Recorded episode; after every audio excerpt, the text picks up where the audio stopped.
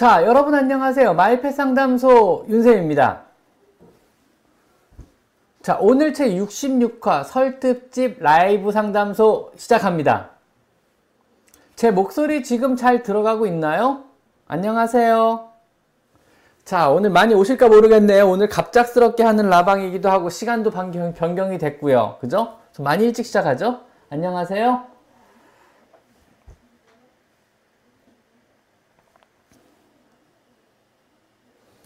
오, 쭉쭉쭉 들어온다. 잘 들리죠? 안녕하세요.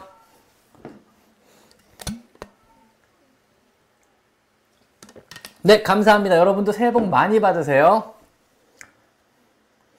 네, 안 쉬고 했어요. 지금 병원 마치고 라방하는 거예요. 오늘 조금 일찍 시작한 게요. 병원이 조금 좀 일찍 끝났어요. 오늘 휴일이기 때문에 휴일은 4시에 끝나거든요. 빨간 날은요. 안경을 좀 닦고 하는 게 맞을 것 같습니다. 네, 맘마랜드 TV님 안녕하세요. 아, 식도계실 어려운 병인데 큰일 났다. 관리 잘 해주셔야 되는데 치료할 방법은 특별하게 없고요. 수술도 그렇게 예후가 안 좋은 것 같더라고요. 그냥 관리 잘 하시는 수밖에 없어요. 소리가 좀 작은가요? 소리를 더 키워야 되나요? 지금 목소리 잘 들어가죠? 여러분 혹시 클럽하우스라는 어플 아세요? 클럽하우스. 오늘 들었는데 김남희 MC님하고 친한데 그분이 클럽하우스 한번 해보라 그러더라고요. 목소리만 나오는 거라 뭐 아무 데서나 자기 전이나 심심할 때 아무 데나 킬 수 있으니까 편하게 질문 답변 받을 땐 클럽하우스가 편할 것 같다 그러시더라고요. 그래서 사실 라방 하려면은 제가 준비를 많이 해야 되거든요. 막 조명도 켜야 되고 카메라도 켜야 되고 머리도 만져야 되고 이러잖아요. 근데 클럽하우스는 목소리만 나오는 거라 상관 아무 아무 때나 켜도 시간도 구애받지 않고 장소도 구애받을 필요가 없으니까 아무 때나 해도 상관없을 것 같다 그러더라고요. 오늘 클럽하우스 한번 가입해봤는데 아직 하는 방법은 잘 모르겠어요. 클럽하우스 한번 해보려고요.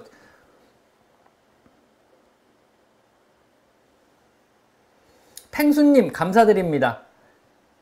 클럽하우스 아이디가 뭔지 모르겠지만 윤샘으로 일단 되어 있을 겁니다. 윤샘 Y-O-O-N-S-E-M 윤샘 네 윤샘으로 그게 아마 그게 아마 클럽하우스 제 아이디가 맞을 거예요. 오늘 가입해가지고 저 정신없어서 하는 법은 하나도 몰라요. 언제 할지 모르겠어요. 한번 공부 좀 해보면서 해보려고요.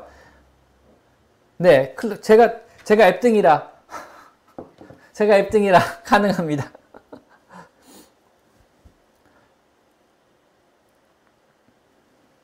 아, 클럽하우스도 방을 만들어야 되는 건가 보죠?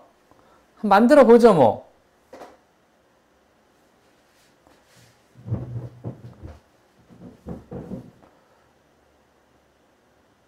고양이가 사람 화장실에 타일 바닥에서 놓는 애들이 있어요. 타일 질감에다만 소변을 보는 경우도 있거든요. 왜 그런지 모르겠어요. 고질감 좋아하는 건데, 뭐, 위생상 크게 문제가 없다 그러면 계속 그렇게 놔도 되는데, 이게 바꿔지려면 되게 골치 아픈 과정들을 겪어야 돼요. 그래서 화장실 재교육 프로그램, 화장실을 재설정하는 방법, 화장실 교육시키는 방법, 여기에 대한 영상이 있으니까 그거 보시면서 차분하게 다시 원래 화장실, 모래가 들어있는 화장실로 이동을 천천히 해보세요, 아마.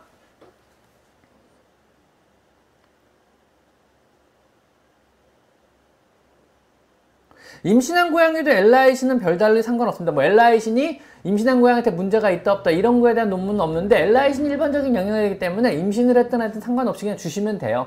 그러니까 사실은 저는 영양제를 그렇게 믿지 않아요. 영양제 무용론자인데요. 솔직히 말하면 지금 시중에 남아있는 대부분의 사람들이 충분한 영양을 공급하고 있는 상태이기 때문에 추가로 무언가 영양제를 공급해준다는 게 의미가 전혀 없어요. 솔직히 말하면 의미가 없어요. 그래서 뭐 이 영양제 추가로 더 먹인다, 고양이 종합영양제다 하고 광고 나오는 거 저는 전혀 믿지도 않아요. 그냥 아주 나이 들고 어디가 아픈 애들한테 영양제가 필요한 거지. 특별하게 건강한 정상적인 고양이가 사료를 정상적으로 먹고 있는데 추가로 영양제를 공급해준다. 아무런 의미 없는 행동이에요, 사실은요. 뭐, 저도 영양제 안 먹거든요, 심지어. 뭐, 나, 사람, 나도 영양제를 안 먹고 있는데, 그걸 더 준다고 얘한테 어떤 문제가 되느냐. 글쎄요. 도움은 일단 안 되는 거 확실하고요. 오히려 해가 될 가능성도 어느 정도 있다고 솔직히 말하면 봐요. 좀 조심스럽긴 한데. 왜냐하면은 모든 영양 성분이라는 게 비타민을 포함해서요. 이게 모자라면 결핍이지만은요. 과하면 중독이거든요. 분명히요. 과하면 중독이에요. 그거는요. 에딕션이거든요.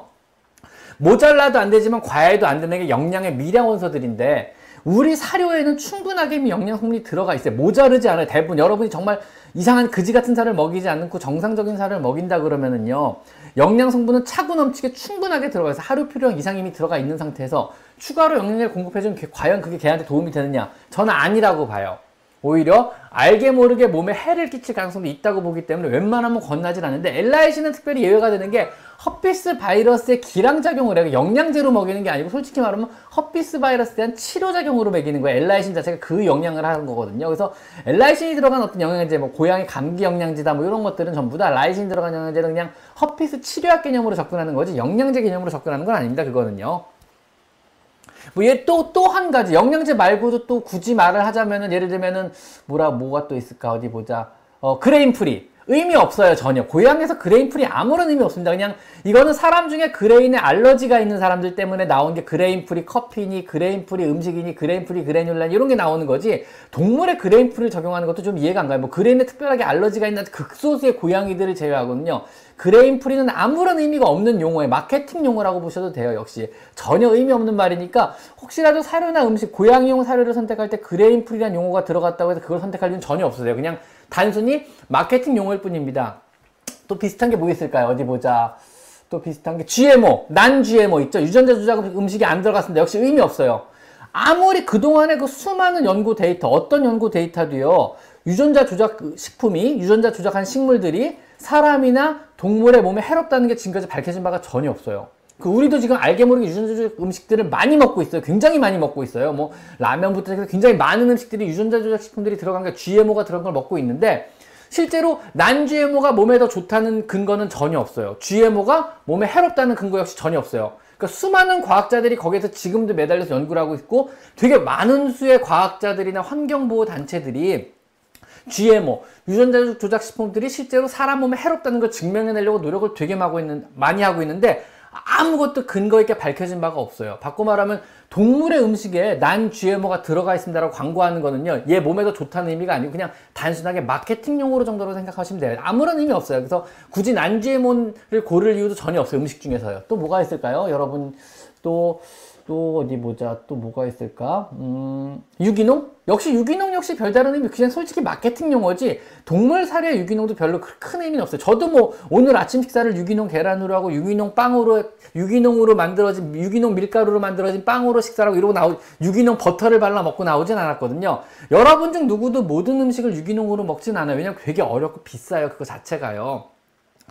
뭐, grain 함량이 높은 살찌는 역시 잘못된 말인 게, grain free란 말은 탄수화물, bicarbonate free가 아니에요. 탄수화물 free가 아니에요. 곡물이 안 들어간 대신 그 함량의 탄수화물을 뭘로 채우냐면 뿌리식물로 채워요. 고구마, 감자 이런 걸로 대신 채우는 거예요. 영양 조성상 아무런 의미가 없는 거예요. 쉽게 말하면요. 단지 밀가루라든가 어떤 곡물이 안 들어갔다는 거지 탄수화물이 안 들어갔다는 의미는 아닙니다. 다른 종류의 탄수화물이 들어갔다는 얘기죠. 아, 역시 의미가 없어요. 잘못 착각, 그러니까 거기서 나오는 그 착각을 유도하려고 일부러 grain free를 집어넣어가지고 마케팅 용어인 grain free를 집어넣어서 더 많은 소비를 유도하고 있다는 건데 대부분 자신의 사료에 자신이 없는 경우에 그런 거를 많이 집어넣어요. 그런 마케팅 용어들을요.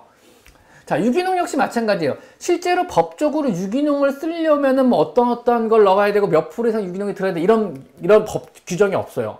어떤 사료도요 유기농이라는 그 올겐이라는 표현을 쓸 수 있어요. 바꿔 말하면요. 심지어 유기농으로 된 코 한쪽만 집어넣어도 올겐이라는 표현을 쓸 수 있단 말이죠. 바꿔 말하면 여러분이 산 올게닉, 그 유기농 사료가 실제로 전부 유기농이냐? 아니에요. 거기 얼만큼의 유기농 음식이 들어갔을지 아무도 몰라요. 그 엄청나게 많은 그 재료 중에 콩 한쪽만 유기농일 수도 있고요. 고기는 유기농이 아닐 가능성이 되게 높아요, 일단은요. 그리고 밀 한쪽만 유기농일 수도 있어요. 일부만 유기농일 수도 있고, 그나마 유기농이 아닐 수도 있어요. 아무도 모르는 거예요, 그거는요. 왜냐면 법적으로 그걸 제재할 수 있는 근거는 아무것도 없기 때문에 그래요. 그래서 몇 프로 이상이 들어가 유기농이다. 이걸 근거할 수 있는 인문 없고요.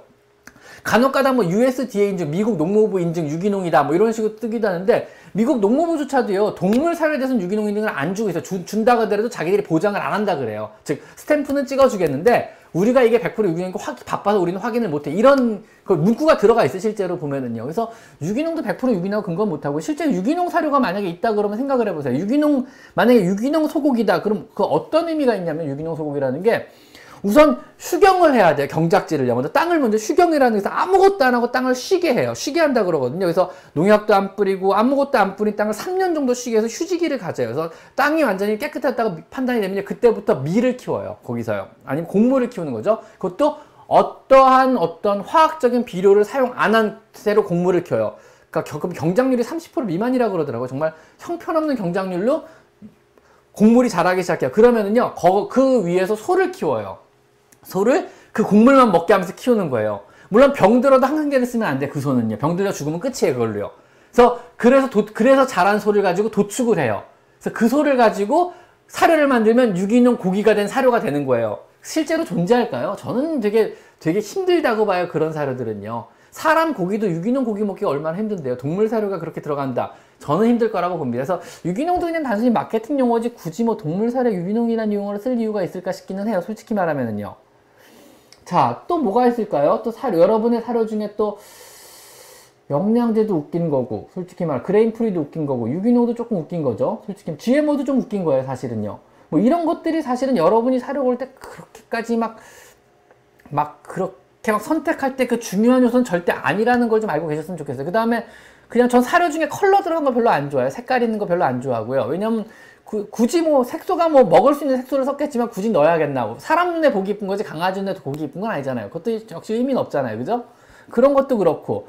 그 다음 유통기한이 지나치게, 실 유통기한이 지나치게, 만 제조일로부터 유통기한이 너무 긴 거는 저 별로 안 좋아해요. 그것도요. 그만큼 화학적 성분들이 많이 들어갔다는 얘기니까요. 그 다음에 너무 대포장 사료도 그렇게 좋아하진 않아요. 왜냐면 그만큼 오랫동안에 공기에 노출시키면서 얘를 뭐 벌렸다 닫았다 벌렸다 닫았다 공기에 노출이 계속 될 거 아니에요. 그럼 산패라는 게 일어나거든요. 모든 사료는 기름이 기름 성분이 들어 있으니까는요. 지방산이 들어 있을 거 아니에요. 지방산이 들어 있고 기- 지방산이 있어야만 고양이들은 생명을 유지할 수 있어요. 바이타민 D나 이런 거 토코페롤 뭐 이런 것들이 들어가야 되거든요. 그리고 산이 항산화 성분이기도 하기 때문에 들어가는데 이게 문제는 산패가 돼요. 산소랑 만나면은요. 변형이 일어나거든요.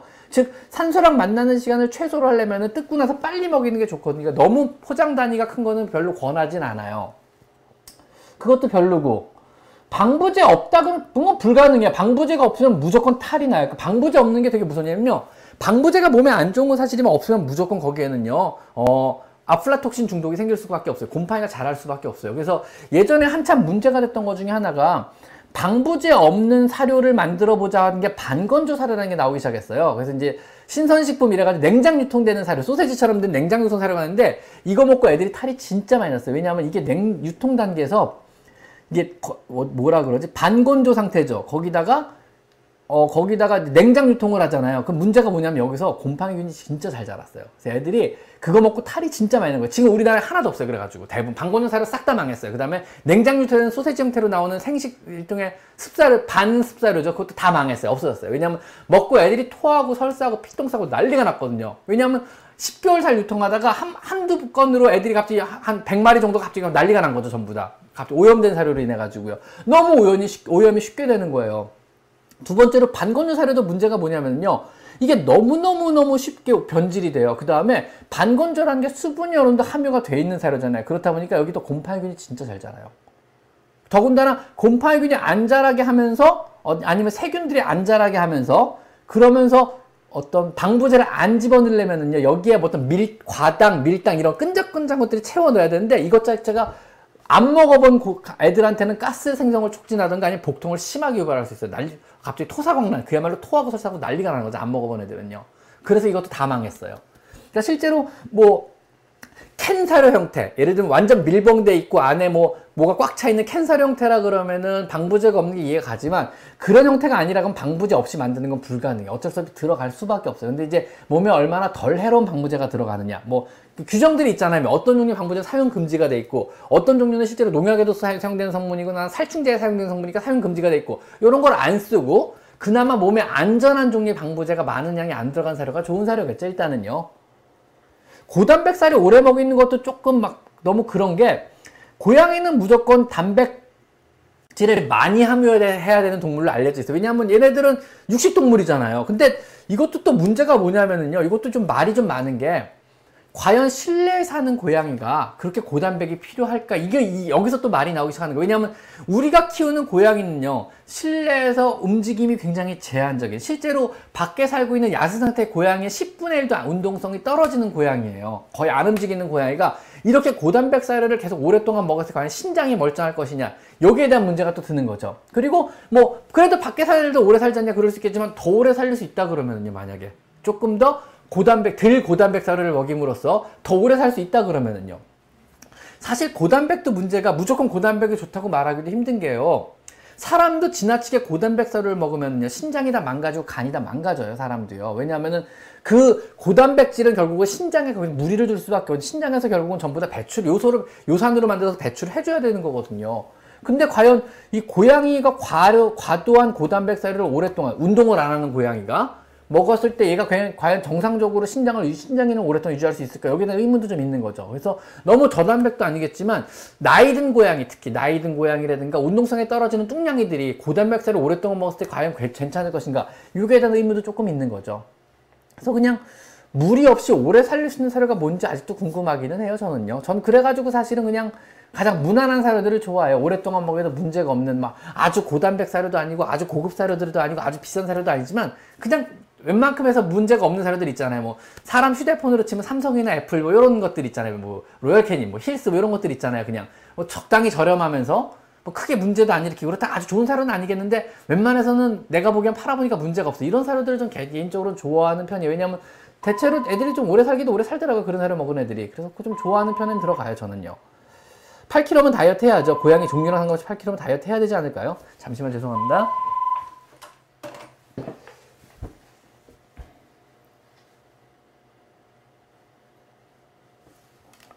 자, 또, 이따, 아, 뭐 또, 아, 용띠님 후원자 등급 감사드립니다. 항상 후원자 감사드리고, 제니킴 누나 오늘도 오셨네요. 감사드립니다. 새해 복 많이 받으세요, 제니킴 누나. 항상 저한테 많은 도움을 주시는 구독자님 중에 한 분이십니다. 고맙습니다. 그리고 이딸기님, 이묘집사입니다. 올려주신 영상들 보며 정말 많이 배우고 있어요. 감사합니다. 저도 감사드립니다. 이딸기님. 병원이 끝났는데 전화가 자꾸 오네요. 안 되는데.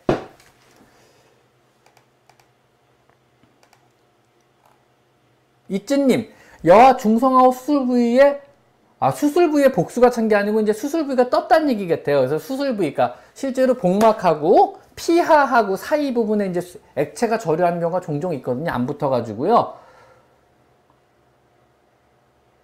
뭐 근데 그럴 수 있어요. 이게 뭐 염증 때문에 그렇다기보다는 조직이 아 수복이 안 돼. 안 붙은 건데 이렇게 어떻게 이렇게 하면 될 것 같아요. 저희가 개복 수술을 하잖아요. 배를 째가지고 이렇게 개복 수술을 하면은요. 이게 한 층이 아니에요. 여러 layer로 되어 있거든요. 그 layer를 우리는 다 꼬매게 돼요. 처음에 복막과 복벽, 복막, 그 다음에 근육을 같이 꼬매고요. 그 위로 저 같은 피하 지방에서 피하층을 한 번 더 꼬매요. 그리고 마지막에 피부를 꼬매니까 삼중 봉합을 하는 거죠, layer가. 실제로 째고 들어갈 때도 세 layer를 구분해서 째고 들어가거든요. 안 그러면 되게 지저분하게 되니까 깔끔하게 하려고요. 그럼 이 세 layer가 어차피 붙었어도 뜬 상태로 붙잖아요. 세, 세 층이요. 한 층, 두 층, 세 층 이렇게 뜬 상태로 붙잖아요. 그럼 어느 순간에 이 세, 이, 이, 우리가 수직으로 절개한 이 부분도 붙어야겠지만, 이 층층이도 붙어야 되는데, 이게 한쪽이라도 안 붙으면요, 이게 공간이 생겨요. 사강이라고 하는. 이 공간이 생기면요, 모든 공간에는요, 공간이 생기면 여기 액체가 저류하게 돼요. 삼출액이 됐든, 뭐, 뭐가 됐든 액체가 저류, 액체가 저류하면 안 붙으니까 더 뜨게 되는 거죠. 이렇게 떠버리는 거죠. 여기 액체가 저류하면서, 이런 식으로요. 이렇게 된 건데 이게 뭐 염증 때문이다라고 보기는 어렵고 그냥 안 붙은 거라고 보는 게 타당해. 안 붙는 원인은 타당해. 뭐 너무 많이 움직였다든가 붕대가 충실하게 안 됐다든가 뭐 염증이 생겨서 다 떴을 수도 있겠죠. 뭐 고양이들 종종 그럴 수 있어요. 잘 안 붙으면요. 이런 경우는 보통은 어 그 액체를 주사기로 빼내고 붕대를 칭칭 감아서 붙여 놓으려고 노력하든가 이래도 안 되면 사실은 다시 절개해서 그 부분 주변을 다시 긁어내고 그러니까 2차 이기 유압을 하는 거죠. 매끈해졌으니까 절개하고 다시 수술하는 경우도 있는데 큰 수술은 아니고 마이너한 수술이고요. 뭐 1년에 저도 한두 건 겪는 종종 겪는 일 중에 하나거든요. 고양이들이 잘 안 붙는 경우가 종종 있더라고 왠지 모르겠는데 저도 1년에 한두 건씩 꼬박꼬박 겪는 것 같아요. 그래서 그냥 다시 재수술을 한 경우도 있고 그냥 빼내고 붕대로 둘둘 심하지 않으면 그런 경우도 있는데 저는 그냥 재수술을 깔끔하게 재수술한 쪽을 많이 택하는 편입니다. 별일 없을 겁니다. 걱정할 큰 문제는 아니니까 걱정하지 마세요. 그냥 심각하지 않지만 재수술은 필요한 조금 귀찮고 시간이 많이 걸 시간이 조금 더 일주일 정도 더 걸리는 이런 정도로 생각하시면 될 것 같아요. 뭐 배를 다시 열 필요는 없고요. 피부만 살짝 절개 가지고 코 부분만 다시 재수술 수복하면 되니까 큰 문제는 아닙니다.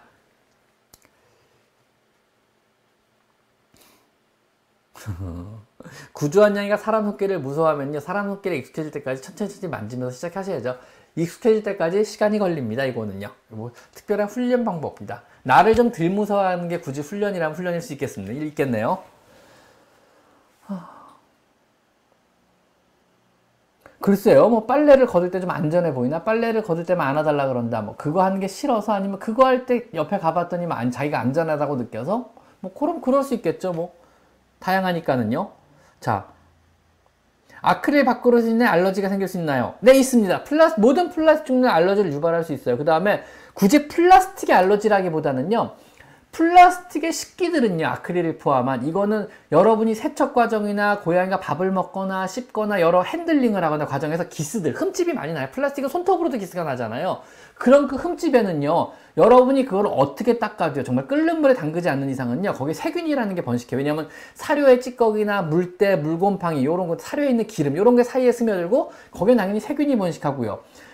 그 틈새, 기스, 흠집, 스크래치, 여기서 번식한 세균들은요, 여러분이 아무리 세제로 퐁퐁으로 락스로 깨끗하게 닦아도 안 없어져요. 그건 죽일 수가 없어요. 방법이요. 끓는 물에 담그지 않는 이상은요. 그러면요. 그 세균이 번식하고 거기 얼굴이 들어갔다 나오고 턱이 닿다 턱이 닿다 빠지고 턱이 닿다 빠지면 알러지 생길 수 있죠. 그 세균들 때문에 턱드름이 생기기도 하고요. 그 세균들 때문에 얼굴에 염증이 생기기도 하는 거거든요. 아니면 그 세균들 때문에 세균들의 삼출물이나 이런 것들로 인해서 세균들의 어떤 부산물들로 인해서 알러지가 생길 수도 있어요. 그래서 제가 자꾸 플라스틱 그릇 쓰지 말라는 거예요. 그래서 자꾸 제가 사기 그릇 쓰세요, 세라믹 그릇 쓰세요 이렇게 그 흠집이 들라서 그러는 거예요. 다른 이유 때문이 아니고요.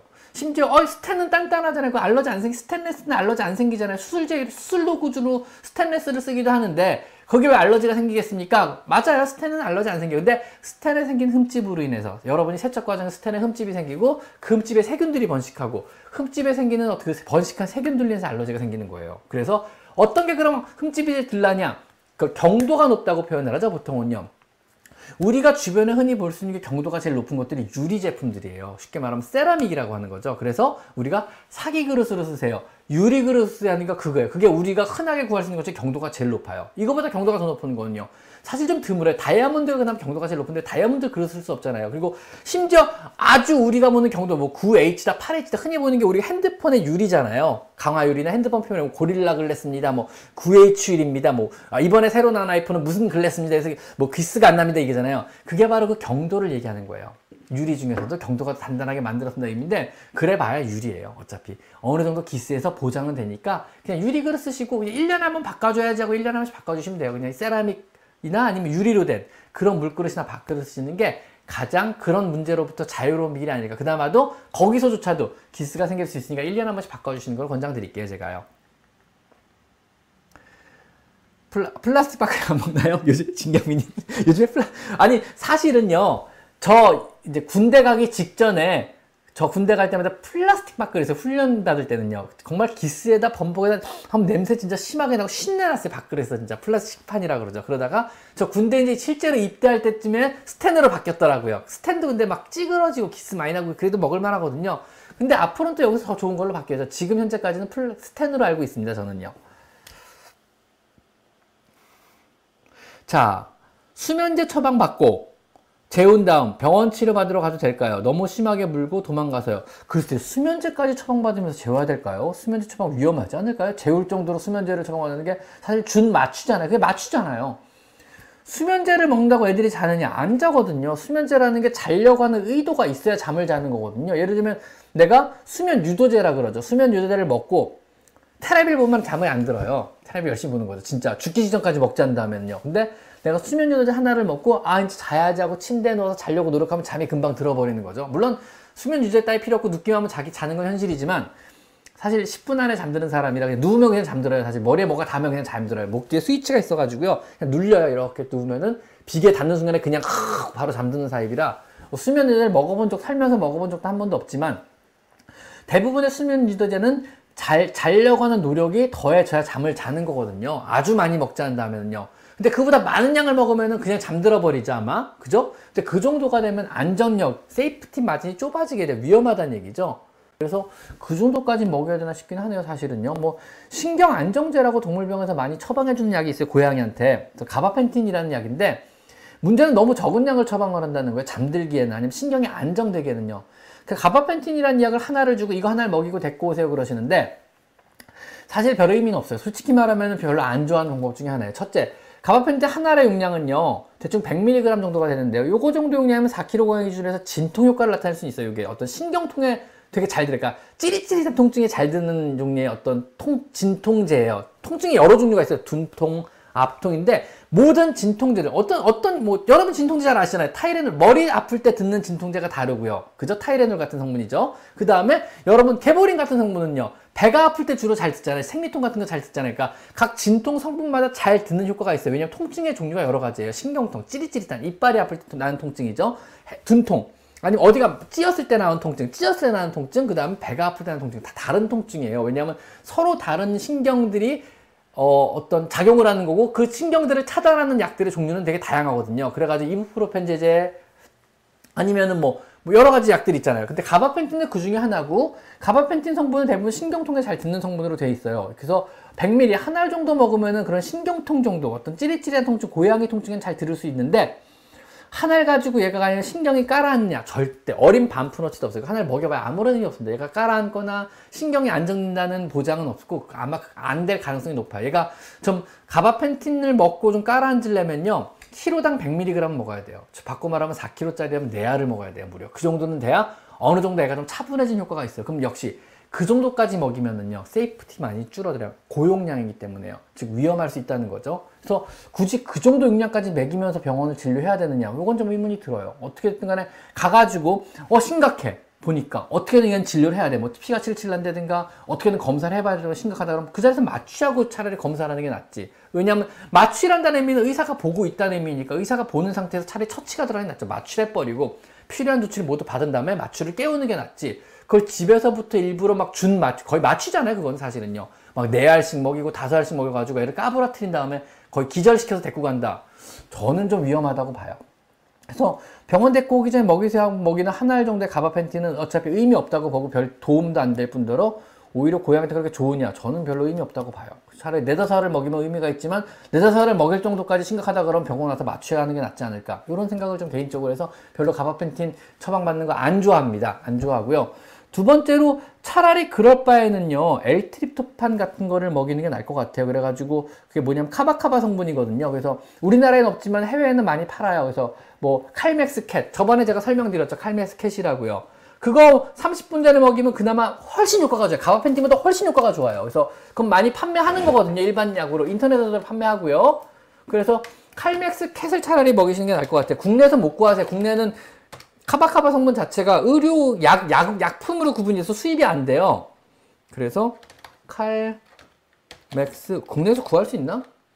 칼맥스 캣 고양이 흥분 보조제거든요. 칼맥스 이 캣이 아닌가? 캣 여기 있네요. 이거거든요.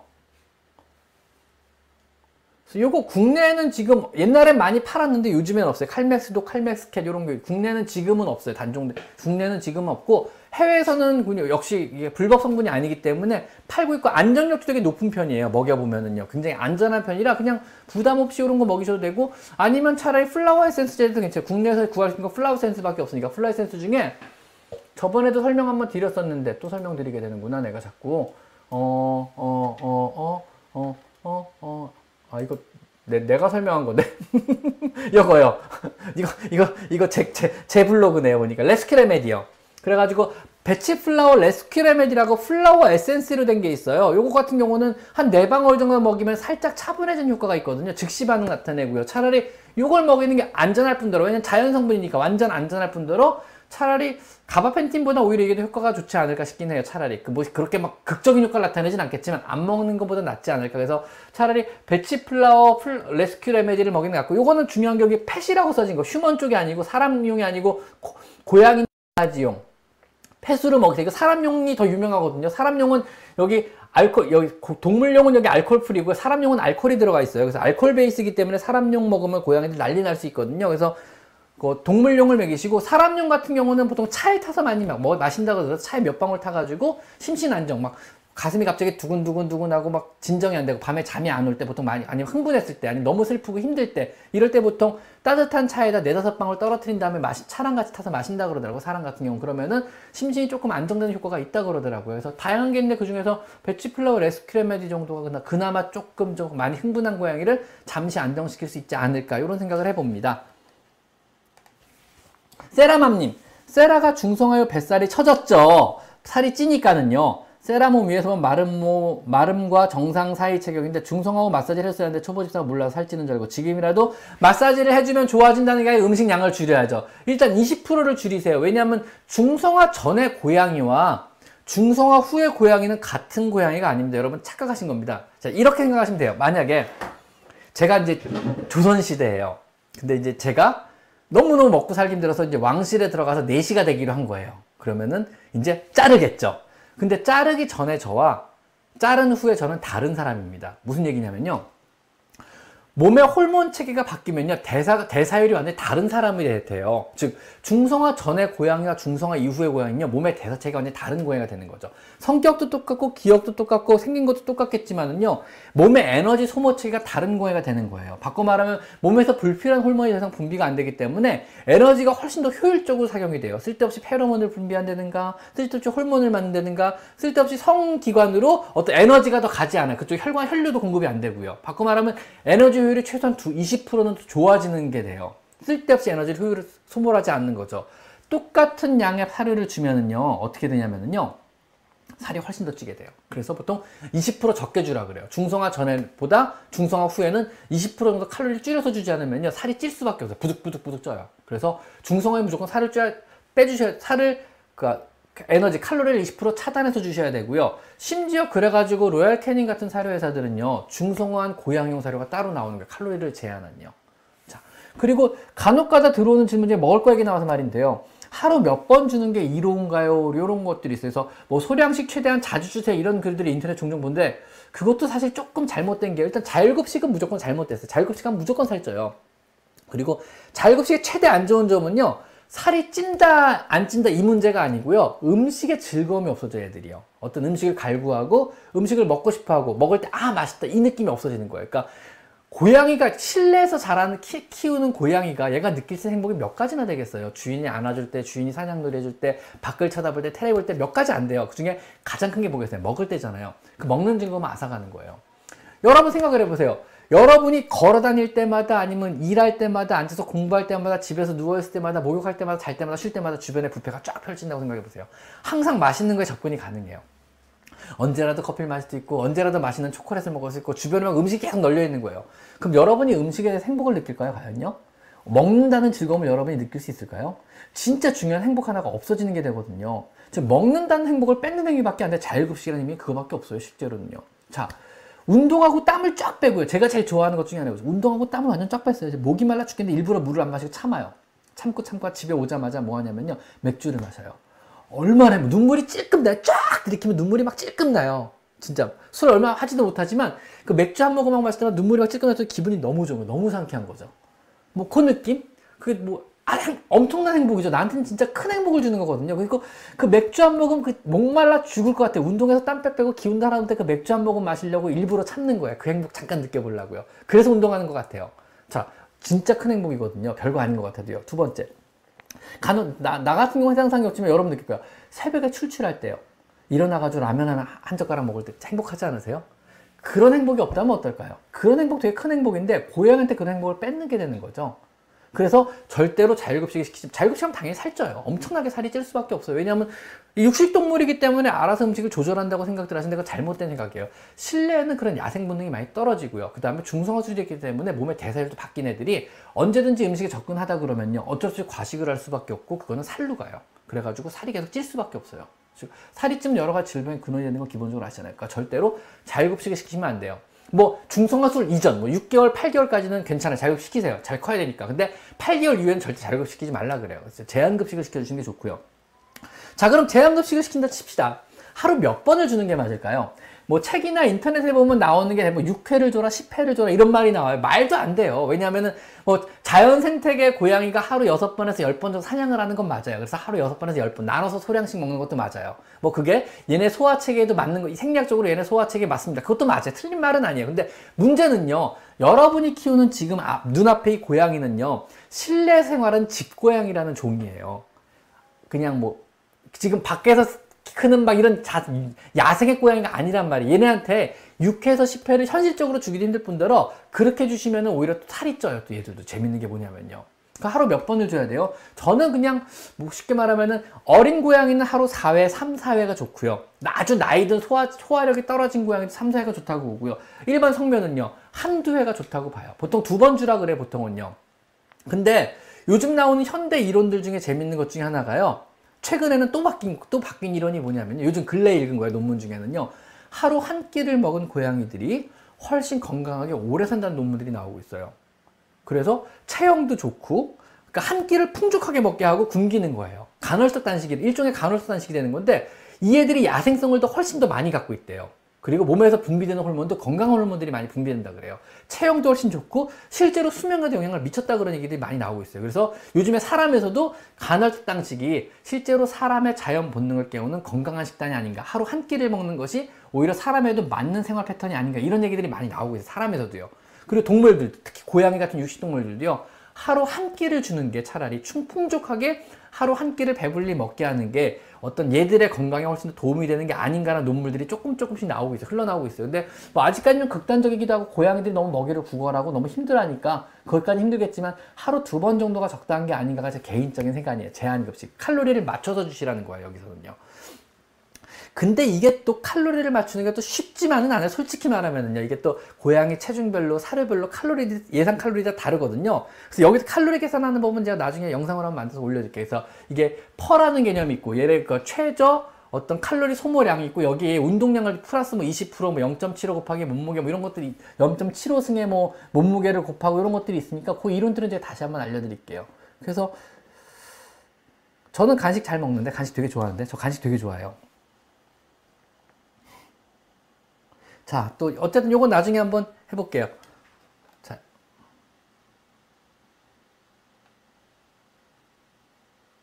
엘라이신이 허핏에 효과가 있다 없다로 굉장히 분분한데 엘라이신의 급여가 허핏에 도움이 되고 계속 급여에도 문제가 없을까요?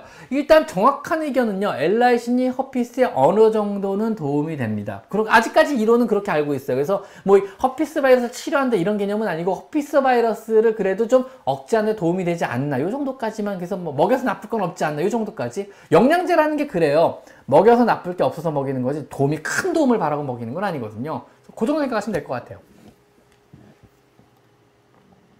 자, 또 변에서 단내가 나는 것도 건강, 글쎄, 변에서 왜 단내가 나지? 이건 잘 모르겠네요.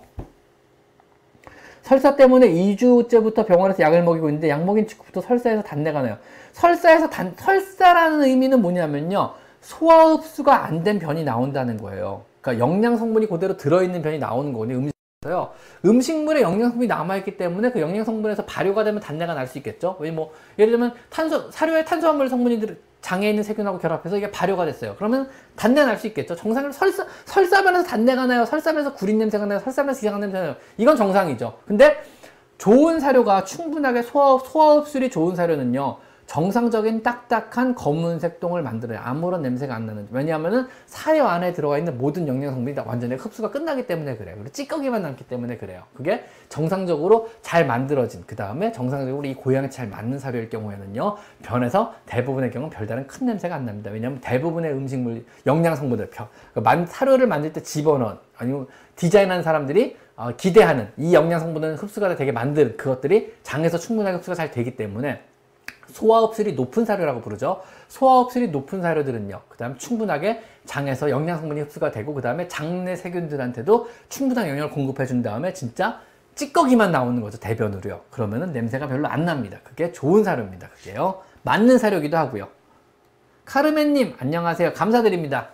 선생님 안녕하세요. 얼마 전에 특발성 발작 진단을 받고 약을 복용한 지 이제 2주가 되어 가고 있습니다. 특발성 발작. 특발성 발작이 뭐죠? 어쨌든 약을 먹게 되면 평소보다 당연히 둔해진다고 들었지만 잠도 많이 들어서 멍하니 있는 시간이 많이 늘고 몸이 힘이 많이 없고 밥을 줬을 때도 반응이 전보다 많이 둔해져서 걱정이 됩니다. 오, 특발성 발작이라. 시민성 발작은 아니고 심장병 때문에 기절 증상은 아니란 얘기죠. 그러면은 지금 먹는 약이 뇌에 적용하는 약인 것 같아요. 왜냐하면 발작이 되게 여러 가지가 있는데 심일성 발작이나 간성 발작이나 이런 거 같은 경우는 애 몸을 뭐 깔아앉히는 그런 중에 발정약은 아니거든요. 왜냐하면 뭐 혈압을 낮춘다든가 간을 부하다 이런 약들이 들어가니까요. 근데 이제 특발성 발작의 의미는 뭐냐면 뇌파 이상, 뇌 기능 이상으로 인해서 아니면 뇌압의 상승으로 해서 하는 발작이니까 결국 머리에 작용을 하는 약이겠죠. 요거는 발작의 종류를 정확히 확인을 해봐야 돼요. 그래서 이거는 MRI 촬영을 좀 권해드릴게요. MRI 촬영을 해서 실제로 뇌실이 확정돼 있고 뇌 압력이 증가된 사인이 보인다면 뇌압을 낮추는 약으로 바꿔야 될 거고요. 그런 게 아무런 문제가 없어요. 뇌 MRI까지 찍었는데 그렇다 그러면 이거는 실제로 그 간질이라 그러죠. 간질이면 뇌 결국은 뇌의 어떤 뭐지? 뭐라고 표현해야 될까요? 어떤 뇌의 어떤 한계 한계치가 아니고 뭐라 그러지? 뇌 뇌파 그러니까 뇌의 어떤 임계점을 낮추는 약을 먹여야 되거든요. 그러니까 애가 좀 깔아앉을 수밖에 없죠. 그런 약을 계속 먹이는 수밖에 없을 것 같아요. 요거는요. 그래서 요거는 지금 지, 진단명이 구체적으로 특발성 발작은 원인을 모르지만 발작을 합니다. 이런 의미이기 때문에 제가 진단명을 모르고요.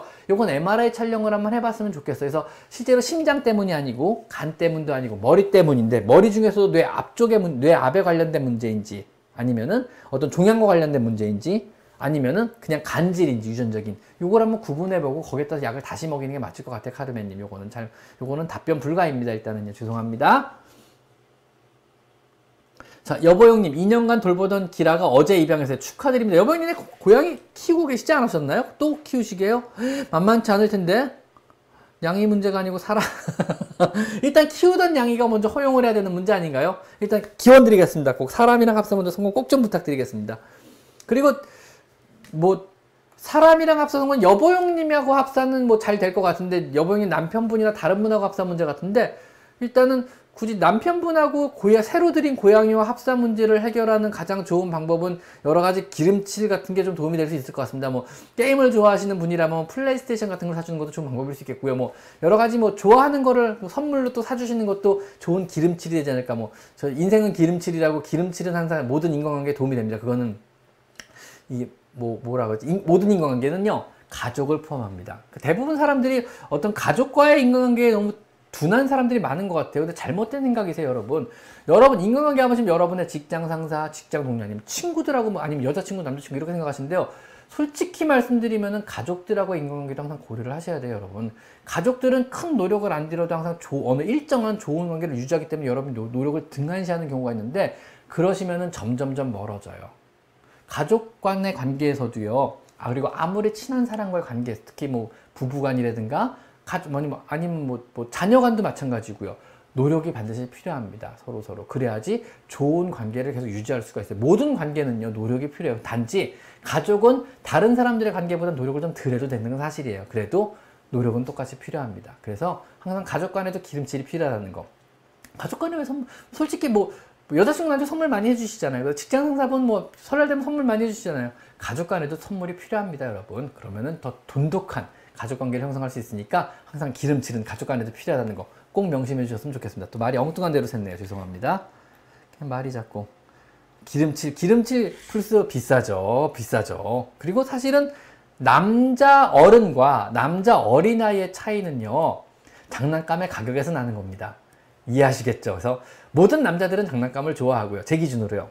그리고 단지 어릴 때보다 장난감의 가격이 비싸졌다 뿐이지 여전히 장난감을 좋아합니다. 단지 좋아하는 장난감의 가격이 더욱더 비싸졌을 뿐입니다. 그래도 장난감은 좋습니다.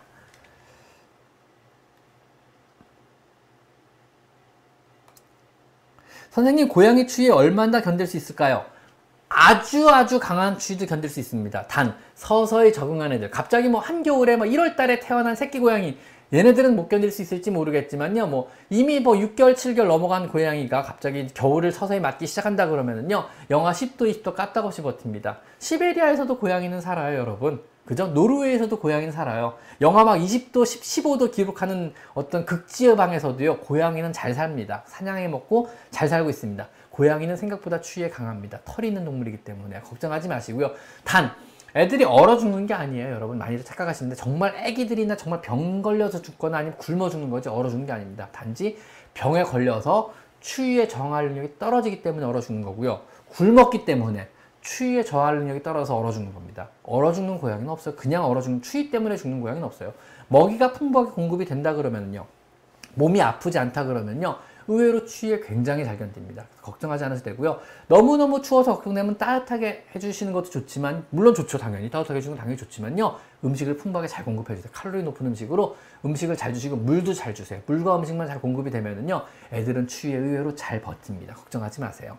그래서 굶어 죽고 그 다음 병 들어 죽는 거지 얼어 죽는 게 아닙니다. 그리고 애들이 뭐 길에서 뭐 차에 치여 죽었다 아니면은 뭐 교통사고 나서 죽었다 그러죠. 그렇게 죽는 게 솔직히 말씀드리면 애들이 교통사고 나 아주 진짜 애기들 아니면 교통사고 나서 죽는 거 아니에요. 자신이 있던 근거지, 자신의 어떤 영역권 안에서 먹을 게 떨어졌기 때문에, 먹을 게 없기 때문에 더 멀리 먹을 거를 구하러 가다가 차에 치여 죽는 거예요. 얘들은 자신이 익숙하고 안전한 공간을 웬만하면 안 벗어나요. 차 다니는 길까지 굳이 위험한 거 알기 때문에 갈 이유가 전혀 없거든요. 근데 굳이 찻길까지 간 이유는요, 먹을 게 없기 때문에 그래요. 굶어 죽기 전에 무언가 좀 구해봐야겠다고 나가다가 차에 치여 죽고 뭐 생소한 공간에 갔다가 장소에 갔다가 차에 치여 죽거나 어떤 사고를 당하는 거거든요. 본인의 안전한 영역권을 벗어나지 않는 동물이에요. 자신이 익숙한 영역권을 벗어나지 않는 동물이에요. 단지 그 모든 것들은요, 배고파서 그런 거예요. 굶었기 때문이고요. 그래가지고 그런 것들은 사실은 뭐 차에 치여 죽은 거 아니고 굶어 죽은 게 맞아요. 솔직히 말하면 어떻게 보면 그렇게 맞는 것 같아서 주변의 고양이들한테 음식만 충분히 공급해 준다 그러면 애들이 올 겨울도 무사히 잘 넘길 수 있지 않을까라고 생각을 합니다. 자. 8개월 고양이 입양한 지 일주일 된 초보지 사이에 손톱 정리 양치를 싫어한다면 친해진 다음에 하는 게 좋습니다. 굳이 어, 얘들과 어떤 뭐라 그러죠? 어, 어, 신뢰관계를 잃으면서까지 뭔가 빨리 서둘러 진행할 필요 없어요. 충분하게 친해지고 익숙해진 다음에 뭔가 해주시는 게 좋을 것 같아요, 여러분. 네, 진경민님의 칼퇴를 저 역시 기원합니다. 집에 가고 싶어요. 네. 진경민님 뭐 하시는 분이 나보다 더 바쁜 것 같아 어떻게 보면은요. 진짜 뭐 하시는 분이시지? 자, 잠시만요. 누가 자꾸 왔다 갔다 하는 것 같지? 음, 아니군요. 전화 받아봐야 될 것 같은데 잠시만 죄송합니다. 저 병원이 지금 마감을 했거든요. 아, 네네네. 인터넷 지금은 또 됩니다. 껐다 켰더니요. 죄송합니다. 감사합니다. 사실은 이거 직전에 인터넷이 갑자기 꺼져가지고 난리가 났었어요. 병원이요. 그러다가 핸드폰으로 해야겠구나 하고 핸드폰 만지다 보니까 다시 돌아오더라고요. 그래서 깜짝 놀랐습니다. 그거 신고했다고 연락 오신 거구나. 아이고, 고생하신다.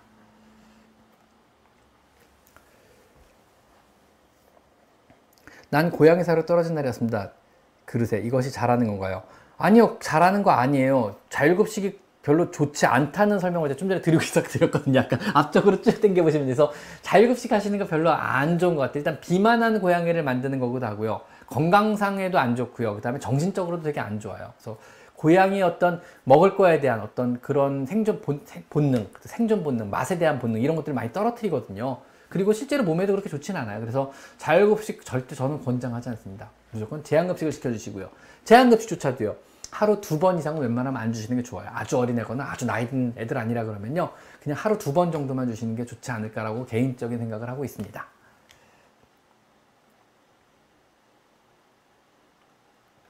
싸우고 와서 귀에서 피가 난 거는 제가 상처를 봐야지. 뭐 빨간 약을 발라라 연골 발라라 병원에 데려가서 주사를 맞아라 수술을 해라 라고 말씀을 드려야 될 수 있을 것 같아요. 지금은 그 정도 가지고는 제가 뭐라고 말씀을 드리긴 힘들 것 같습니다. 3개월 여아 4개월 남아 고양이 합사 많이 어려울까요? 아니요. 어, 제일 쉬운 경우입니다. 그냥 합사 자동으로 됩니다. 전혀 상관없습니다. 하루면 합사 끝납니다. 한 살 미만의 고양이 두 마리가 만나면은요 그냥 바로 친구 됩니다. 그냥 유치원에 남자아기 여자아기 갖다 놓으면 둘이 쭉 금방 같이 뒹굴고 놀잖아요. 그랑 똑같아요. 그냥 이거는 당연하게 자연스럽게 합사가 잘 될 거니까 너무 신경 안 써도 됩니다. 아, 그나저나 여러분 모두 새해 복 많이 받으세요. 인사가 늦었습니다. 새해 복 많이 받으십시오. 네. 항상 감사드리고요. 그리고 뭐 사실은 작년 한 해 너무너무 여러 가지로 감사하게 생각합니다. 그래서 올 한 해도 다시 한번 잘 부탁드리고요. 아까 참 처음 시작할 때 잠깐 말씀드렸는데 클럽하우스인가? 그거 괜찮은가요?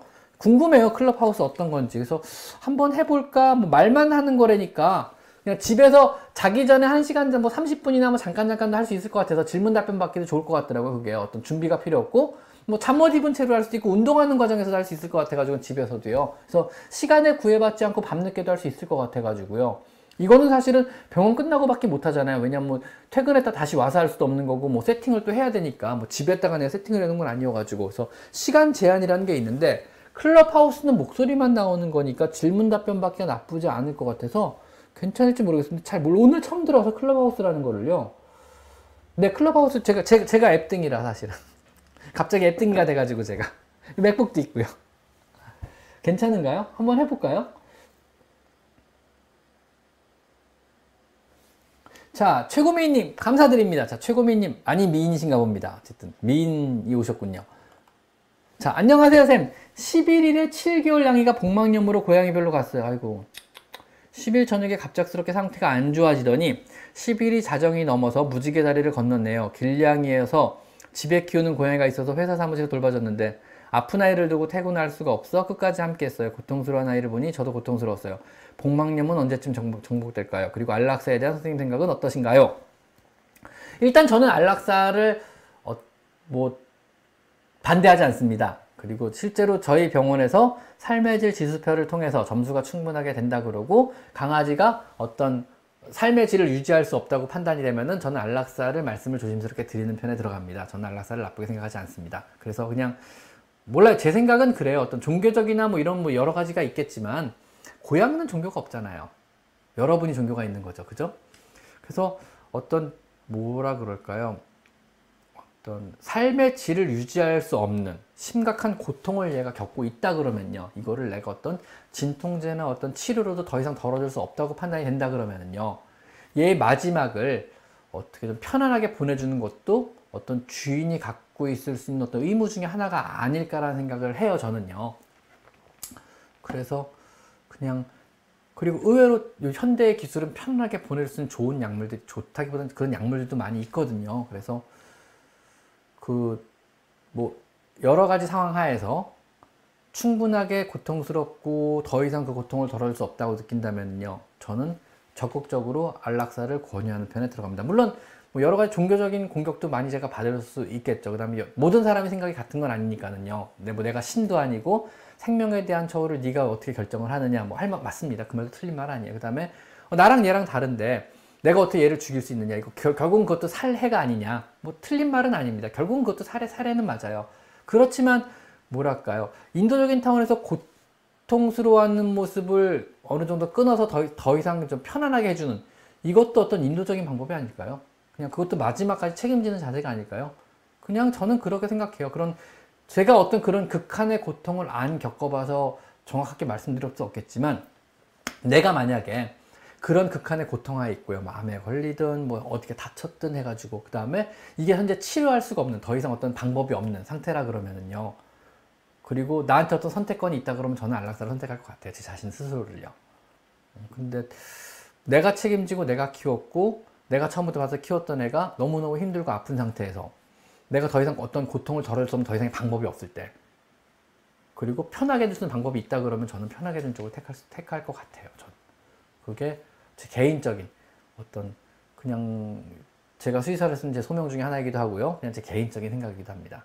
그렇다고 뭐, 뭐 저, 전 종교가 있느냐, 뭐 종교가 저도 있어요 종교가요. 근데 그냥 제 개인적인 생각은 그렇습니다. 일단은요. 네, 조심스러운 말이지만 그렇습니다. 어렵네요. 저 큰일 났다. 집에, 집에 가고 싶은데 계속 라이브. 뭐가 많이 달리네 잠시만. 제니킴 누나 먼저. 항상 감사드리는 제니킴 누나. 감사합니다. 새해 복 많이 받으세요 제니킴 누나. 2개월 때 혈뇨로 방광 초음파 찍고 염증 소견이 나왔는데 현재 4개월이고 2개월 때 현재 4 애기네요? 4개월이고 소변 잘 보는데 초음파 다시 찍어야 하나요? 아니요 찍을 필요 없을 것 같아요. 현재 소변만 잘 보면요 걱정하지 마세요 이상하면 다시 초음파를 찍 보면 되고요. 이상 없이 건강하게 잘 크고 있으면 그냥 물만 많이 주시고요. 앞으로 조심조심 하시고 스트레스 주지 마시고 그냥 보시면 될 것 같아요. 굳이 초음파 애기인데 다시 볼 필요 없을 것 같아요. 신경 쓰지 마십시오. 괜찮습니다. 소변 잘 보고 밥 잘 먹고 물 잘 먹고 오줌 풍풍 잘 싸고 이러면 괜찮습니다. 감, 고양 감자 크기만 잘 살펴보시고 감자 크기가 점점점 작아지는 것 같으면 다시 한번 초음파 보시고요. 감자 크기가 똑같이 유지가 되고 있으면 걱정하지 마세요. 물만 열심히 많이 먹이시면 됩니다. 신경 쓰지 않으셔도 됩니다. 별아님, 안녕하세요. 저희 고양이가 추루 6개에서 8개 정도를 매일 먹는데 안 좋습니다. 안 괜찮습니다. 그리고 지금 발정난 것 같은데 중성화술을 언제쯤 하는 게 가장 좋을까요? 7개월 됐고 여자 고양이 7개월이면 지금 하셔야 됩니다. 이미 늦었거든요. 빨리 하셔야죠. 지금 그냥 하시면 돼요. 발정 나기 시작했으면 빨리 늦었으니까 빨리 하셔야 되고요. 추루 6개에서 8개 안 좋아요. 하루에 먹어야 될 간식의 총량은요. 전체 칼로리 하루에 먹어야 될 전체 칼로리 10% 안쪽이에요. 그 이상 먹이면 몸에 안 좋을 수밖에 없어요. 그거는요. 문제 아시겠죠? 그래가지고 얘는 뭐 사료를 잘 먹고 있는 애가 추를 6개에서 8개를 먹, 먹을 이유가 전혀 없어요. 지금 제가 보기엔 전혀 없어요. 그럴 이유가. 그래서 그냥 하루에 한 개 정도가 적당하지 않을까요? 칼로리? 근데 추루 칼로리하고 얘 몸무게를 모르겠어요. 그래서 하루 필요 칼로리의 10% 이내가 간식이지 그거 넘어가면 그건 간식. 그때부터는 간식이 아닙니다. 아셨죠? 그래서 10% 이내만 주세요. 그거는 답변이 되셨으면 좋겠고 나초님 자 어릴 때 폐렴을 알았는데 그 후유증으로 목소리가 안 돌아올 수 있나요? 한두 살 두 살인데 한 번도 못 들었어요. 그냥 안 우는 걸 겁니다. 너무 걱정하지 마세요. 목소리 안 나는 애들 많아요. 그러니까 과묵한 애들도 많이 있어요. 의외로. 그러다가 어떨 때 우는데 우렁차게 울 거예요. 걱정하지 마시고요. 요거는 그냥 목소리가 어, 목소리를 안 내는 게 아니고 그냥 안 울 뿐이에요. 과묵한 애들. 평생 뭐 몇 번 안 우는 애들도 의외로 되게 많거든요. 저같이 여기서만 수다쟁이지 집에 가면 한마디도 안 하는 사람들도 있거든요. 그러니까 그거는 애들에 따라 다른 거기 때문에 그냥 너무 신경 안 쓰셔도 됩니다. 자, 그 다음에 나영님. 저희 집 고양이는 원래 길냥이었고 모든 고양이는 원래 길냥이었죠. 완전 손바닥 두 개만 할 때, 손바닥 두 개만 되게 클 때 같네. 이만할 때 온 건데. 오이씨. 저희 집에 왔어요. 저희 집에 들어온 지는 1년하고 살짝 더 됐는데 저희 집 막내를 자기보다 아래 서열로 인식하고 가까이 다가오면 짜증을 낸다든지 할키로 간 행동을 하고 실제로 할키고 물어요. 이게 서로 합사가 잘 안 된 경우죠. 저희 동생이 고양이를 때리거나 하진 않고 저희 동생이 이 고양이를 때리거나 잠깐 저희 집 막내 사람이군 열한 저희 집 막내라는 게 사람을 말하는 건가요? 이런 경우 어떻게 행동 교정을 하면 좋을까? 첫째로요, 이게 지금 11살 막내가 고양이가 아니고 사람이라 그러면은요, 사람과 고양이는 서열이 없어요. 이건 잘못 알고 계신 상식이고요. 서열이 위다 아래다라고 고양이가 구분하진 않아요. 왜냐면 사람은 사람이고 고양이는 고양이에요. 아무리 찐따 같은 고양이도요, 자기가 사람이 아닌 건 알아요. 문제 아시겠죠? 그래서 자기는 고양이, 저건 사람, 이건 알아요. 근데 그 11살 막내를 짜증내게 가까이 할킨다는 건 그 막내를 무서워하는 거예요. 이해 가시죠? 그래서 고양이는 원래 어린애들을 무서워해요. 왜냐하면 다른 사람처럼 조심스럽게 자기를 다루지 않았기 때문에 그래요. 그래서 아마 과거에 지금 주인분은 모르시겠지만 과거 11살짜리 아기가 이 고양이를 괴롭힌 적이 있거나 이 고양이를 함부로 막 안았거나 이 고양이가 싫어할 만한 행동을 했을 거예요. 그래가지고 고양이한테 찍힌 경우죠. 그래서 고양이 인식 속에는 아 저희 저 사람은 저 인간은 무서운 존재. 저 인간은 나한테 해를 끼칠 수 있는 존재. 저 인간은 내가 믿을 수 없는, 내가 어떤 신뢰할 수 없는 존재로 인식이 된 거예요. 그래서 이 고양이가 그 사람을 무서워하고 두려워하기 때문에 가까이 못 오게 하는 거예요. 이해하셨죠? 상황을 이렇게 인식해야 모든 게 교정이 가능하세요. 교정을 하려 그러면요. 상황을 서열 문제로 인식하면요. 거기서부터 틀어지는 거예요. 여러분이 TV 동물농장, 죄송합니다. 이런 말 하면 되지. 여러분이 TV의 여러 가지 프로그램을 보고 대표적으로 잘못 주입된 사례가 바로 이거예요. 사람과의 서열 문제예요. 사람과 동물은 서열이 없어요. 강아지도 가, 자기를 강아지로 보지 자기를 사람으로 보는 찐따 같은 개는 없어요. 어떠한 동물도 사람과 자신을 서열로 구분하진 않습니다. 요거는 정론이에요. 현대 과학, 현대 모든 행동학자들이 이구 동성으로 하는 정론이고요. 정말 막 일제시대면 50년대, 70년대 이런 게 나오, 이때 나온 책이 아닌 이상 모든 행동학 교과서는요. 서열 문제를 사람과 연관해서 말하진 않습니다. 어떠한 교과서도요. 그러니까 사람과 동물은 서열이 없습니다. 문제 아시겠죠? 어떤 고양이도 어떤 강아지도 자기가 개는 개, 사람은 사람, 이 정도는 구분을 해요. 완전 찐따의 정신병 환자인 강아지가 아니라 그러면요. 뭐, 정신병 걸린 강아지도 있겠죠. 찐따 같은 강아지도 있겠죠. 뭐, 지능이 떨어지는 강아지도 있겠지만, 정상적인 강아지, 정상적인 지능의 고양이라 그러면 사람과 동물을 구분을 해요. 그러니까, 어, 이런 걸 서열로 인식하면 해결 방법이 없어져요, 나중에는요. 서열 문제가 아니에요, 이거는요. 이거는요, 이 사람을 무서워하고 두려워한다? 안 두려워한다 문제. 어, 어떨 때 아, 오히려 할퀴는데요. 그거는 social support가 있을 때 공격을 하지만 social support가 없으면 숨는 문제. 이건 좀 복잡한 문제거든요. 그래서 이건 서열 문제를 해결해 달라 보시면은 해결법은 없으시고 점점 일이 꼬여가요. 이거는요. 고양이의 내재된 잠재수 의식 속에 11살짜리 아기를 무서워하는 거예요. 왜냐하면 이 사람은 다른 사람들과 다르게 자신에게 조심스럽게 안 대했어요. 처음부터요. 이 사람은 다른 사람과 다르게 자신에게 다가올 때도 조심스럽게 다가오지 않아요. 이 사람은 다른 사람과 다르게 자신에게 해를 미쳤어요. 때리거나 거칠게 안았거나 거칠게 다뤘어요. 이 사람은 자, 다른 사람들과 다르게 자신이 싫어할 만한 행동을 서슴없이 그동안 해왔어요. 그렇기 때문에 나한테 믿을 수 없는 사람이고 신뢰할 수 없는 사람이에요. 나한테 괴물 같은 존재예요. 당연히 가까이 오면 싫어하고 무서워하고 두렵고 무섭기 때문에 숨거나 숨을 수가 없으면 공격을 해서라도 피하게 만드는 거예요. 근데 이것저것 시도해 봤더니 핥혔을 때 가장 효과적으로 이 사람이 멀리 벗어나 나로, 나로부터 멀리 떨어 거리를 벌려줬어요. 그럼 이 고양이 무슨 생각을 해요? 올 때마다 핫거리고 핥히기 시작하는 거예요. 왜냐하면 전에 이렇게 했더니 가장 효과 좋게 나로부터 어떤 사회적인 어떤 어떤 어 어떤 안전력, 즉 거리가 벌어지기 시작했거든요. 그래서 자신과 어떤 일정한 거리 이내에 들어오면 얘는 긴장하고 쳐다보기 시작을 해요. 그쪽으로 신경을 쓰기 시작하죠. 그래서 어느 정도 이상 들어오면 하거리 시작해요. 거리를 더 벌리기 위한 행동들을 하는 거죠. 그렇게 구분되셔야 돼요. 그래서 11살짜리 아기랑 고양이랑은 당연히 친해지기가 되게 힘들 수밖에 없어요. 왜냐하면 얘는요, 11살짜리 아이가 뭐 나, 나쁘다, 못되다는 게 아니고요. 고양이를 조심스럽게 접근하고 만지고 아껴주고 이렇게 하면 고양이가 싫어하고 이렇게 하면 고양이가 좋아하고 이걸 몰라요. 11살짜리 아이는요. 왜냐면 얘도 돌봄받아야 될 나이잖아요 아직은요. 그냥 호기심만 많잖아요.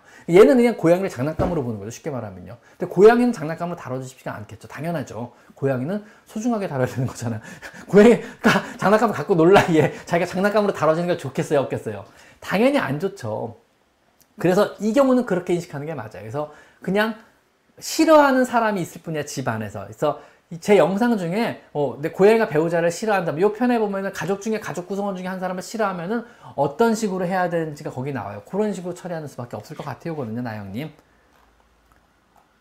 아, 오늘 질문이 끊임이 없네요. 집에 가고 싶은데. 나도 집에 가고 싶어요. 나도 집에 가고 싶어요, 진경님. 항상 좋은 얘기 감시 2021년도에 복 많이 받으세요. 감사합니다, 곤대님. 2021년도 제가 복 많이 받도록 하겠습니다. 고맙습니다. 서열은 없습니다. 다시 한번 말해주시. 막내가 무서운 거죠. 서열이 있는 건 아닙니다. 자, 그 다음 윤미아님. 항상 역시 든든한 저의 서포터 중에 한 분이시고 굉장히 고마 감사하신 구독자 한 분이십니다. 윤미아님 새해 복 많이 받으시고 건강하게 아가들 잘 화이팅 화이팅입니다.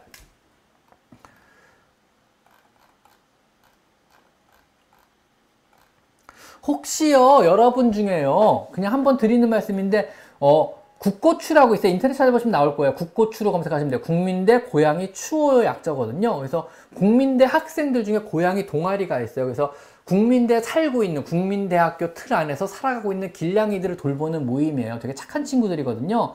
그래서 꽤 오래돼서 저랑 안지도 거의 꽤 오래됐어요. 뭐 7, 8년 이상 됐죠 벌써.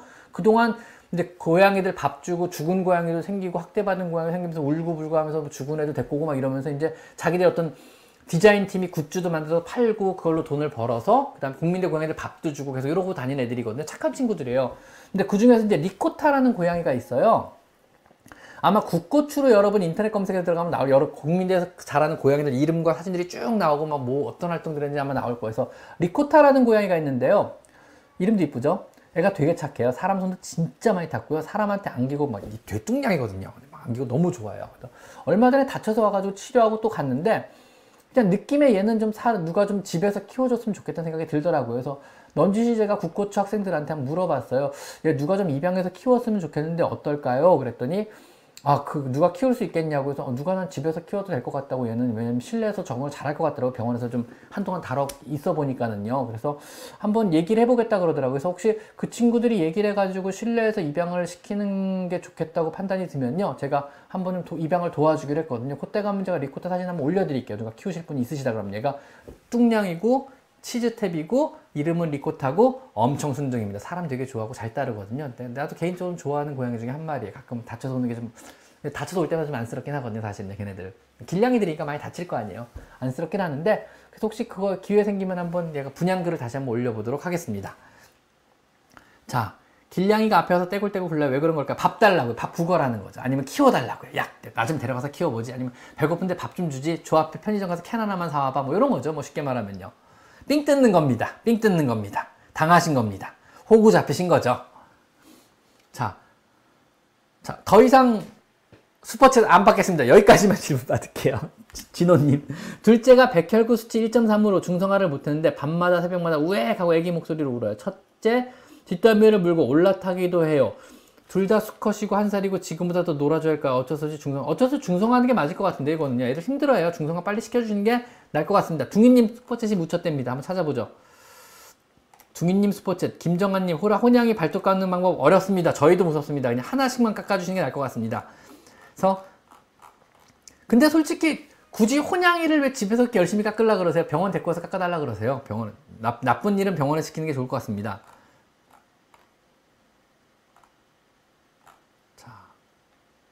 자, 진경민님, 우리 집은요, 퇴근하면 감자가 열리게 맛동산이 다섯 개예요. 화이팅! 주인님들 일곱인데, 나머지 맛동산 두 개는 꼭 제가 퇴근하면 제 눈, 눈을 보면서 야 하고 싸요. 자, 자랑하는 거 맞아요. 그 다음에 사람이 봐야 안심하고 참았다 싸는 애들도 있어요. 그러니까 누가 쳐다볼 때, 네가 내 뒤를 좀 봐줘라. 지금도 똥쌀 거니까 이런 거 있거든요. 그래가지고 사람이 쳐다볼 때만 싸는 애들, 그러니까 social support, 백그라운드가 있어야 대소변을 보는 자기가 안심하고 그런 애들도 있습니다. 정상입니다, 역시. 대소변이나 목욕이나 샤워하거나 세수하거나 다 규칙들이 있어요. 모든 사람 다 갖고 있습니다. 예를 들면은 뭐, 저 같은 경우도 사용하는 화장실만 쓰려고 노력을 많이 하는 편이거든요. 그래서 대학교 다닐 때 특히 그랬어요. 뭐 예를 들면은 뭐 도서관에 5층 화장실밖에 안 썼고요. 그, 왜냐면 거기가 항상 익숙하게 됐고 제일 안전하고 가장 조용하다고 느꼈거든요. 그래서 무조건 저는 도서관 5층 화장실만 썼어요. 대학, 만약에 대변 볼 일이 있으면은요, 물론. 그리고 뭐, 뭐, 뭐, 뭐 다 그런 규칙들이 있잖아요. 세수하는 순서도 있고, 머리 감는 순서 다 있지 않은가요? 그 다음에 뭐, 샤워할 때도 순서들이 다 있잖아요. 나름의 순서들이 다 있잖아요. 뭐, 뭐, 먼저 물을 묻히고, 머리 먼저 깎는 사람도 있고, 이빨을 먼저 닦는 사람들도 있고요. 이빨 닦으면서 머리 감는 사람들도 있고요. 뭐, 이빨 닦, 샤워하면서 이빨 닦는 사람들도 있고요. 그 다음에 뭐, 몸을 먼저 씻고 마지막에 머리를 감는 사람들도 있고요. 세수를 먼저 하면 아니면 면도를 하거나, 순서들이 다 있어요. 자기의 어떤 익숙한 순서에 맞게 하시, 하시게 되거든요. 고양이들도 똑같아요. 자기 어떤 그루밍 할 때 순서들이 다 있거든요. 자기들도 뭐. 대부분의 경우는 그루밍 할때 순서도 똑같죠. 그러니까 화장실도 마찬가지예요. 화장실 습관, 어떤 목욕 습관은 전부 다 어떤 일정 패턴과 순서들이 있고 개개 개체 차이가 어느 정도 있어요. 뭐 고양이 같은 경우는 먼저 손등을 닦고 그 다음에 손바닥에 침을 묻혀서 얼굴을 닦고 그죠? 아, 먼저 코 주변을 닦죠 혀로 입 주변을 닦고 손등을 닦고 손바닥에 침을 묻혀서 얼굴을 닦고 그다음 자기 몸을 닦기 시작하죠. 그다음 마지막에 이제 허리 아래 뒤에 엉덩이 똥꼬를 들어가는 거죠. 이제 똥꼬 엉덩이 닦을 때 고양이 고유의 시그니처 사인 뒷다리를 하늘로 쭉 뻗고 다리를 쭉 위로 들죠 뒷다리를요. 그다음 이렇게 이렇게 하게 되는 거죠. 이제 뭐 이런 것들. 그다음에 기지개 펼 때도 순서가 있거든요. 고양이들도 사람도 뭐 기지개 안 펴는 사람 있고 하품을 하는 사람 있고 안 하는 사람 있고 기지개를 펴면서 하품을 하는 사람도 있고 기지개 동작도 다양하거든요. 사람마다 아니면은 스트레칭 하는 사람들 있지. 고양이도 마찬가지예요. 아침에 일어나면 스트레칭도 순서들이 있거든요. 고양이 시그니처 스트레칭 세 가지가 있거든요. 고양이 자세, 고양이 자세, 고양이 자세 이래가지고 세 가지 동작들이 있거든요. 그런 시그니 뭐 요가 자세죠. 대부분의 경우는 이제 고양이 자세를 부르는 요가 자세죠. 그세 가지 자세가 전부 다. 뭐 그런 것들. 그다음에 스크래치 하는 방법들 다 자기 나름대로 어떤 패턴이 있고 자기 나름대로의 고유의 성격들이 있어요. 그래서 그런 거 잘 구분해 보시면요. 어, 얘 좀 오늘 좀 이상한데 한 날 보면 어디가 아픈 거예요. 어, 어, 얘 오늘 어디가 좀 이상한데 왜냐면 그 패턴대로 안 하면 뭔가 문제가 생긴 거죠. 사람도요. 컨디션이 안 좋으면 자기 패턴대로 못 하거든요. 동물들도 똑같아요. 그래서 그런 패턴도 한번 관찰하시면 재밌는 거 많이 발견을 하시게 될 겁니다. 한 시간이 넘었네요. 이제 집에 가도 되겠네요. 이제 하하 끝났네요. 내가 아 도둑일기장님이 또 마지막에 또 슈퍼챗을 네 도둑일기장님까지만 마지막으로 하겠습니다. 네, 결막염인데 네칼라 해전제 상태 전부 호전됐으면 neck collar 벗겨도 되고요. 완전 상태가 호전됐다고 보이는 순간부터 3일 정도만 더 유지해 주세요. 안약도 3일 정도만 더 넣으시고 그 정도면 충분합니다. 자, 그 다음에 자 보자. 도둑 도둑이의 일기장님. 네. 쌤, 장판 뜯는 고양이 심리가 뭘까요? 뜯을 수 있으니까 뜯는 겁니다. 스크래치 패드 대신 장판 뜯는 거고요. 장판을 못 뜯게 매끈하게 테이프로 다 붙여버린 다음에 얘가 뜯을 만한 다른 것들을 주세요. 스크래치 패드, 스크래치 포스트, 얘가 뜯을 수 있는 종이 재질로 된 것들이나 이런 것들을 많이 갖다 주세요. 다른 걸 대신 뜯을 수 있게 해주는 게 좋을 것 같고요. 이빨로 막 자꾸 못 뜯는다 그러면요. 그거는 일종의 강박증일 수도 있어요. 입으로 하는. 일종의 울서킹 신드롬으로 검색하시면 나와요. 그래서 울서킹 신드롬이라서 대부분 다 울 재질을 빠는 걸로 잘못 알고 계시는데 이불하는 모든 이빨로 뜯는 모든 건 다 울서킹입니다. 비닐로 뜯는 것도 울서킹에 들어가고요. 가죽 제품을 이빨로 물어 뜯는 것도 울서킹이에요. 이불로 하는 강박증 일종이고 주로 샴 고양이, 버만 고양이, 러시안 블루 이런 애들이 주로 많아요. 거품종 중에는요. 그리고 이런 애들이 그게 더 심해지면요 먹기도 해요. 그게 더 이식증으로 발전하고 더 심해지면 자기 털을 뽑기도 해요. 더 심해지면 자기 꼬리를 뜯어 먹기도 해요. 굉장히 심각한 것으로 발전되는 경우죠. 근데 거기까지 발전하기 드물고요. 이런 경우 대부분 해결책은요. 다른 흥미거리를 주시는 거예요. 사람도 심심하고 자, 예를 들면 이런 거예요. 이런 사람 본적 있으시죠?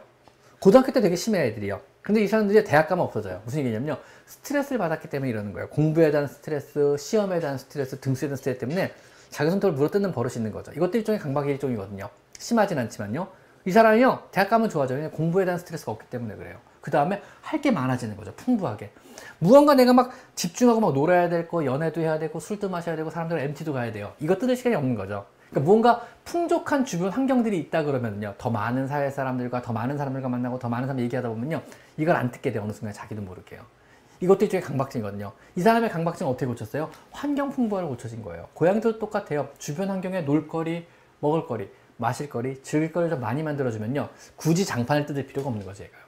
심심하거나 우울하거나 스트레스를 받거나 뭔가 문제가 되면요 장판을 물어뜯거나 자기 안 좋은 어떤 뇌에 잠재된 안 좋은 게 나오는 거예요. 강박이라는 형태로요.